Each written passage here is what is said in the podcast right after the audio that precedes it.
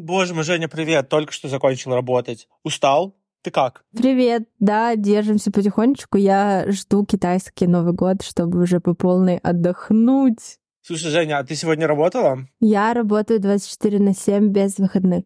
Слушай, ну раз ты работаешь 24 на 7, расскажи, кем же ты работаешь? У меня все просто. Это выкупы. У меня есть свой онлайн-магазин, и я выкупаю с площадок, таких площадок, как Taobao, Alibaba, помогаю договариваться с фабриками, заключать контракты, отправляем и карго, и в белую. Вот. Слушай, ну то есть ты, получается, работаешь 24 на 7, а это распространенная вещь при работе с Китаем? К сожалению, да, потому что у нас разные часовые пояса. Это не только Россия. Во-первых, Россия там много городов, то есть там и китайский часовой поезд, например, в Сибири, там одно время, как с Пекином, и Москва, то есть все пишут по-разному, также Казахстан, также Беларусь, и у всех разный часовой пояс, и всем вообще по барабану, отдыхаешь ты или нет. Слушай, ну в целом ты можешь сказать, что для тебя бизнес э, и работа с Китаем — это достаточно успешное предприятие, которое тебя кормит. Да, действительно, ты прав. Это очень прибыльная сфера, работа с Китаем, в принципе, приносит очень много денег. Слушай, ну, а, раз уж такое, раз уж такое дело у нас пошло, скажи, пожалуйста, тогда как ты думаешь, вот вся вот эта толпа страждущих людей из России и других стран СНГ, которые в 2023 году, соответственно, в 2024 году тоже повалили толпами в Китай, чтобы делать эти закупки, чтобы вести вот тот самый бизнес с Китаем, да? Рациональна ли эта история, и как ты думаешь, как много из этих людей прогорит или выгорит? Я считаю, что бизнес с Китаем — это надолго, потому что это очень прибыльно. А на самом деле, с какой стороны смотреть? Вот сейчас, если заходить со стороны российского рынка, кажется, что все уже занято. Ты просто не знаешь, что выбрать. Но если ты посмотришь со стороны, например, стран Африки, Здесь нету абсолютно ничего. Я уже говорила до этого, что страны Африки — это как Россия 10 лет назад. То есть здесь все только начинает появляться. У нас здесь очень большая проблема в том, что ты просто не можешь что-то найти. Например, тебе нужна там запчасть для автомобиля, например. В России можно это, в принципе, найти, можно это заказать, если что, тебе там кто-то привезет, кто-то закажет. Здесь никто не знает, как это работает. Если у тебя сломалась машина, детали, если это нет, она просто будет у тебя стоять. И это не только распространено на детали, но и на какие-то бытовые вещи здесь многого нет. То есть это реально Россия 10 лет назад. И здесь работа с Китаем — это вот только самое-самое начало. То есть вот как в России начали, сколько там, когда этот тренд пошел на вот эти Wildberries, Озон, здесь вот все это только начинается. Только еще представь, что здесь нет интернет-торговли. Поэтому я считаю, что Китай — это прибыльно, просто нужно знать, как с ним работать. Потому что бывает такой Китай, что ты берешь, а потом просто пожалел 10 раз, потому что реально иногда это просто ужас. Слушай, а что ужасного может быть в работе с Китаем? Расскажи. По всей видимости, у нас с тобой сегодня будет вопрос, э, у нас с тобой сегодня будет формат вопрос-ответ. Вопрос от меня, ответ от тебя. Потому что ты же у нас бизнесмен, а я как раз не бизнесмен. Я, я, я людей обучаю китайской мове, чтобы они работали с Китаем непосредственно. Да, я буду рада поделиться этим, потому что действительно есть очень много интересного. В работе с Китаем самое сложное — это то, что тебе нужно все контролировать всегда самому. То есть ты не можешь доверяться на сто процентов. Каждый раз, когда ты заключаешь либо какую-то сделку, либо еще что-то, вот ты ее заключаешь первый раз нормально, но это не факт, что второй раз все пойдет точно так же. У меня есть пример буквально. Сейчас это происходит. А, мужчина собирается в белую заказывать. Обычно эта фабрика всегда отправляет в серую, как бы. Но мужчина решил, что вот теперь ему нужно всегда отправлять в белую. Ну, они тоже в белую отправляют, поэтому вопросов нету. Но загвоздка загвоздка в том, что они этого никогда не делали. И сейчас происходит такой процесс, что мужчина под себя сделал контракт, прописал даты поставки, то есть он прям прописал, что вы мне должны на склад в каком-то там городе в Китае до, по-моему, там 16 января э, доставить мой груз. И что вы думаете? Сегодня 14 января груз будет отправлен завтра. Что вы понимали, склад находится в Манчжурии, а фабрика в Ванчжоу. То есть это минимум 3-4 дня в пути. Слушай, ну мне кажется, с их э, скоростями доставки, они же очень гордятся своей э, логистической системой. Я думаю, что он будет э, доставлен в течение двух-трех дней. Тут проблема не в доставке, тут проблема в мужчине, который думает, что китайцы работают по контракту. Когда он затевал все вот эти сроки и так далее, я его предупреждала, что, во-первых, сроки могут сменяться, потому что пока дойдет платеж из банка, пока все это изготовится, у вас особые требования, которые тоже требуют времени. Мы не знаем, сколько это времени займет. Я ему сказала, что не ориентируйтесь точно, закладывайте еще минимум неделю в срок, сто процентов. А он вот решил, что он напишет именно эту дату, и значит, по контракту же они обязаны это делать, значит, именно к, этой, к этой дате ему привезут на склад. Но вот не успеваем, еще ничего не отправлено. Это я к чему? К тому, что э, все-таки всегда закладывайте время, если работаете. Я не думаю, что это только с Китаем, я думаю, что с другими странами точно так же. И всегда перепроверяйте лучше иметь своего человека, либо это кто-то на карго, а, либо это какой-то человек, не относящийся к карго, который, если что, либо вам проверит что-то, либо пойдет на переговоры вместе с вами и поможет вам. Слушай, отсюда у меня возникает на самом деле следующий вопрос. А как ты думаешь, вот есть такой расхожий миф о том, что человеку, который работает с Китаем, необходимо знать китайский? Мне очень интересно твое мнение по этому поводу, вот, а потом я выскажу свое мнение. И мы, в общем-то, схлестнемся в таком замечательном танце мнений. Смотри, я встречала ребят, которые очень хорошо говорят по-китайски, китайский, но у них не так идут хорошо дела. И встречала ребят, которые вообще не говорят по-китайски, вот просто ноль. Они берут переводчик, копируют, и у них настолько крутые обороты, у них настолько хороший заработок, просто завал полный, помощники, там целая команда. Поэтому я думаю, что это зависит только от человека, потому что я видела очень много разных, абсолютно разных людей в разных сферах. И я скажу, что не важно знать язык, важно то, как ты к этому относишься. А что думаешь ты по этому поводу? Слушай, ты знаешь, мне кажется, что э, тут мы как бы должны развести несколько понятий. Да? Первая, первая вещь, о которой мы начали говорить, мы начали говорить, по сути дела, не о работе с Китаем, а о бизнесе с Китаем. И это как бы довольно разные понятия, потому что когда мы говорим про работу, мы говорим работу на компанию, да, то есть работу в китайской среде, в китайской компании. Когда мы говорим про бизнес, тут уже могут возникать вот эти люди, которые как бы не Бенни Мэй, не Кукаре, но вот э, каким-то образом они делают эти поставки, да. Потому что, например, у меня были истории переводов, когда в Китай приезжали миллиардеры, и, в общем-то, я для них переводил. Ну, как бы, естественно, они не говорили по-китайски, но бизнес там они делали на э, много миллионов евро. Соответственно, я думаю, что мы прежде всего должны развести эти два понятия. Если мы говорим о бизнесе с Китаем непосредственно, то все-таки я бы, наверное, предпочел говорить на китайском, чтобы хоть на каком-то, я бы не сказал, максимально базовом уровне, на уровне, наверное, который позволяет тебе понять дело производства, которое позволяет тебе понять китайский. Просто быть в курсе, что происходит, да, там Да, на потому что, что, что, чтобы у тебя... Да, да, да, да, да, да, именно так, чтобы в любой момент времени ты мог чашоу, ты можешь чашоу. Воткнуть свою руку! чтобы в любой момент времени ты мог приоткрыть вот эту завесу дела производства и понять, что у тебя не тырят деньги банально. Да, это было бы замечательно. Mm-hmm, да. Ну, то есть, как бы ты всегда да. должен держать руку на пульсе. Но, как ты говоришь, есть вот эти вот успешные примеры успешных ребят. Да, и в моей жизни тоже есть такие ребята, которые говорят по-китайски, ну, в целом, как и я, native like, но они а, не делают больших денег в Китае, потому что, ну, вот они не такие, они, у них нет предпринимательской жилки. Вот, если мы говорим о работе в Китае, да, то тут как бы мы должны сразу же перейти к вот этому великому а, замечательному мифу о том, что если ты белый человек, говорящий по-китайски, то тобой, перед тобой в Китае открыты все дороги. Нет, перед тобой ничего не открыто, абсолютно. Ну, если ты вырос красивым или красивой, то можно пойти в эскорт на, на крайняк, да?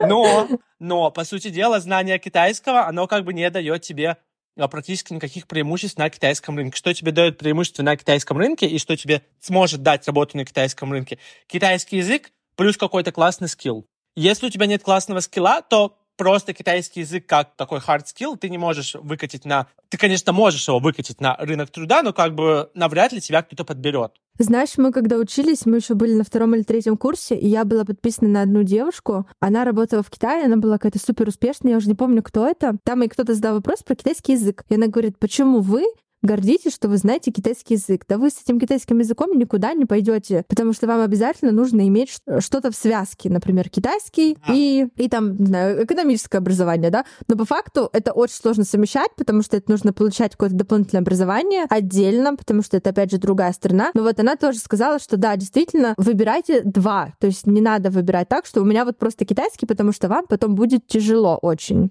Я с ней полностью согласен, потому что все мои друзья, которые имеют какую-то престижную, хорошую работу в Китае, да, как бы это, как правило, не официанты. То есть э, люди из Европы или из Америки или из Японии навряд ли поедут э, работать в Китай официантами.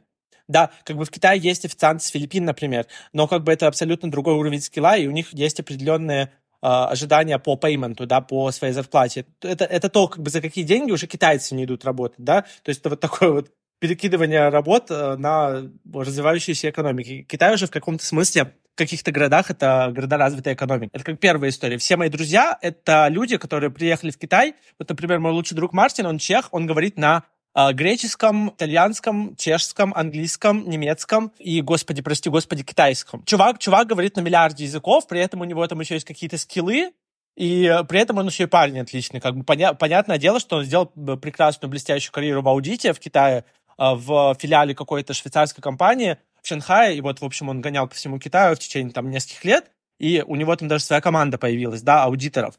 Вот, такой пример должен быть. И почему как бы с ним продлевали контракт? Да, потому что он был очень важным, и он был незаменимым э, контрагентом между Европой и Китаем. Не было людей, у которых были бы похожие скиллы, да? А, и вот, и при этом вот этот мой, мой лучший друг, он как бы рассказывал историю о том, а, как люди там работали на Китай, и им просто в какой-то момент, а, там они годами работали, им просто в какой-то момент сказали bye-bye. Да, им сказали пока, все, вы нам не нужны, и просто не продлили с ними контракт. Это очень грустная, неприятная история, но вы должны всегда понимать, что китайцы, они никогда не возьмут а, человека другого цвета кожи только потому, что он говорит по-китайски. Их, их прежде всего волнует скилл они деньги любят считать. И когда они не продлевают контракты с людьми, которые на них работали многие годы, как бы они это делают не потому, что они ужасные люди, а по простой банальной причине, что им как бы невыгодно э, держать у себя иностранца. Да, факт. Такая история. Да. Это, девочки, капитализм.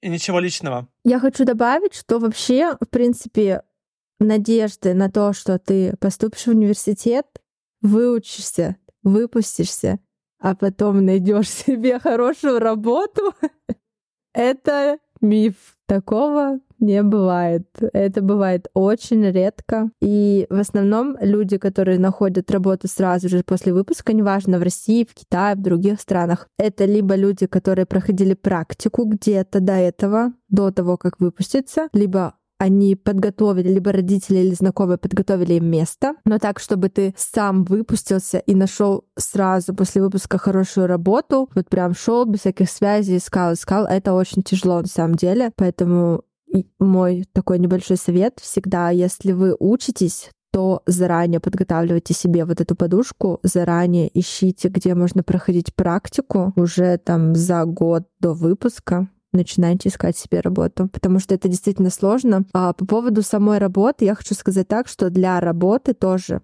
для бизнеса китайский не очень-то нужен. И для работы, по моему мнению, он тоже не нужен. Сейчас объясню почему. У меня есть такая интересная история. Я в Ханчжоу встретила одного человека. Он из Канады. Он специалист по, как это говорится, по инженерии. По инженерному делу? Слушайте, ребят, простите, у нас как бы проблемы с языком, потому что на, на, герой, герой вашего детства это Супермен, герой нашего детства это Зоя Виксельштейн, это женщина, которая говорила fabrics very affordable. Вот, э, кто понял, тот понял.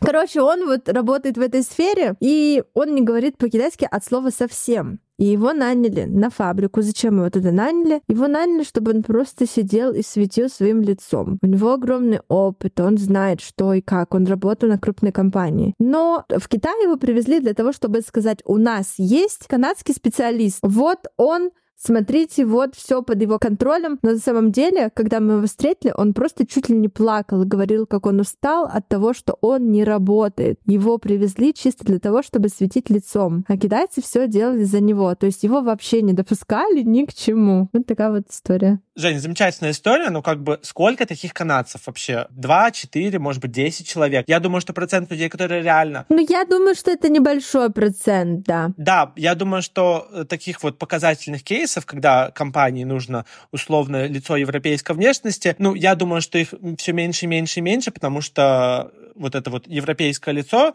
его ценность, да, на китайском рынке труда, это такой уже определенный мавитон. Всем безразлично, какого, какого у тебя цвета лицо, главное твой скилл. Да. И э, я, я с тобой согласен, что китайский не всегда нужен в работе, да, потому что у меня, например, был момент, я встречался с одним человеком, молодым или не очень молодым, ему, по-моему, под 40 было, но не суть. Вот, и он был, он был итальянцем, и он был каким-то дизайнером, и, в общем-то, в Италии, в Италии он делал что-то ну, около а, 4000 евро в месяц да, ну, как бы его net income был э, равен 4 тысячам евро в месяц. Его привезли в, в э, Шанхай, чтобы он отшивал, чтобы он рисовал, чтобы он э, как-то не продюсировал, как правильно по-русски? 设计设计服装怎么说 Дизайнерил. Дизай, дизайнерил одежду, да, вот, э, чтобы он дизайнерил одежду и менял лицо бренда, да, и как бы ему, его payment в Китае, нет, составлял что-то около 20 тысяч евро. Но чел не говорил по-китайски от слова совсем. Но это, видимо, какие-то, да, особые случаи. Да, да, да, да. У тебя должен быть, смотрите, как вам в, значит, вступить, как вам реализовать себя на китайском рынке труда. У вас должен быть, а, куча денег, вы должны открывать свою компанию, да, это вот первое. Это, это первый вариант. вариант. Вариант номер два. У вас должен быть а, какой-то невероятно крутой скилл, которого в Китае просто нет, и вот за вас, вам просто руки оторвут с ногами, чтобы, не знаю, всю вашу семью переведут, все что угодно сделают, чтобы вы приехали, да, это как бы второй вариант. Третий вариант, у вас должен быть какой-то скилл, ну, типа средней руки, да, э, и хороший китайский. И чтобы этот как бы скилл с хорошим китайским, и еще как-нибудь ну, в какое-нибудь международное сотрудничество, да, или а, чтобы вот вы обладали таким навыком, да, хорошим, который мало у кого есть, и чтобы компания могла такого китайца аналогичного найти, да, чтобы с вами была коммуникация на китайском. А четвертый вариант, что вы, типа, как-то там на HSK, на уровне HSK 4 говорите по-китайски и как там работаете, ну, он, наверное, есть, а, если вы модель или какой-нибудь English teacher, да, вот. Других к моделям претензий нету, к инглистичерам, ну, к квалифицированным тоже, к неквалифицированным претензий очень много. Вот. Да, прав, правда, что. Я хочу добавить, я хочу добавить про работу, а потом мы немножко поговорим про вот эти вот профессии, потому что это тоже, я считаю, что это важная часть именно в Китае, потому что многие ребята так работают, но не все понимают вообще, что это такое. У меня был опыт устройства работы в Alibaba. Господи, у кого его не было?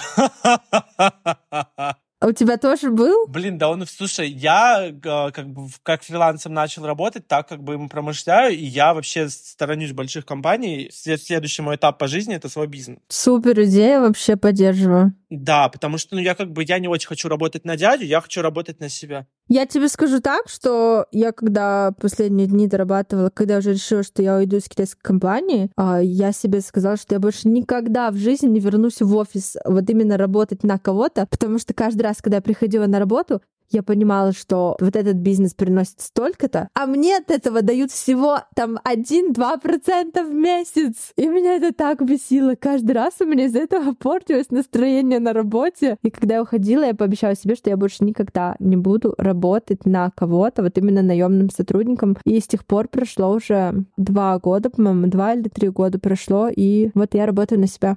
Женя, ну, базово молодец, горжусь. Спасибо. Возвращаемся к истории. Однажды я проснулась и поняла, что почему бы мне не попробовать работать на крупную компанию? Тем более, у меня никогда не было такого опыта, и, в принципе, люди, которых я знаю, они все работают на какие-то маленькие компании, а вот именно опыта в крупной компании ни у кого не было. Я такая думаю, почему так? Может, это сложно или еще что-то? Нашла я, короче, эти вакансии, меня даже взяли на собеседование, я прихожу, и я, по-моему, уже рассказывала эту историю, я прихожу туда, и мне говорят, что зарплата там 3 три с чем-то тысяч юаней еще говорят, «А, будь готова работать на выходных. Я такая говорю, да, а ничего, что у меня аренда квартиры там чуть ли не две с половиной тысячи, там около того было. Я такая думаю, а как я вообще буду проживать на эти деньги в Ханчжоу? И да, там еще и транспорт нужен, потому что это немножко далековато от дома, может, 20 минут езды. И я так подумала, подумала, я говорю, извините, но нет. Ну, как бы там и карьерный рост, и перспективы, но я бы просто не выжила на тысячу юаней. Что мне звонить маме и говорить, мама, я нашла работу, можешь мне еще добавлять, потому что мне не хватит? Ну, поэтому я сказала, извините, но нет. Слушай, ну я думаю, что там еще перспективы роста тебя как сотрудника, они были бы очень сильно ограничены твоим паспортом. А потому что я думаю, что приоритет он все-таки отдавался бы... Ну, это мое какое-то предположение, возможно, да, но я думаю, что это вполне себе э, логичная история, когда приоритет в должностном повышении дается местным сотрудникам? Я не знаю, честно, я не знаю, но я видела, что есть успешные ребята именно в компании, которые иностранцы. Но их немного, да. их вообще не, реально немножко, там пару человек буквально были, остальные все китайцы. То есть это надо действительно работать и прям пахать, и даже на выходных нужно думать о работе, и только тогда, возможно, да, тебя ждет какой-то карьерный рост. Слушай, блин, ну за 3000 юаней в месяц работать, это, конечно, жесть. Я, наверное, бы не согласился работать за такие деньги, еще и 7 дней в неделю, еще и по много часов. Кстати говоря, есть э, расхожий миф о том, что китайцы очень любят работать. Как ты думаешь, так ли это?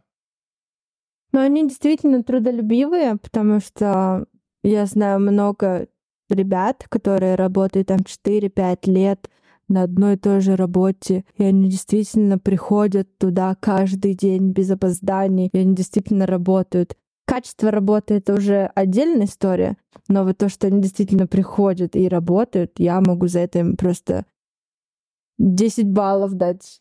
Слушай, ну я все-таки не получил ответ на свой вопрос. Как бы любят ли они много работать? Я не знаю, честно говоря, я правда не знаю. Да, никто этого не знает. Короче, ребята, это миф.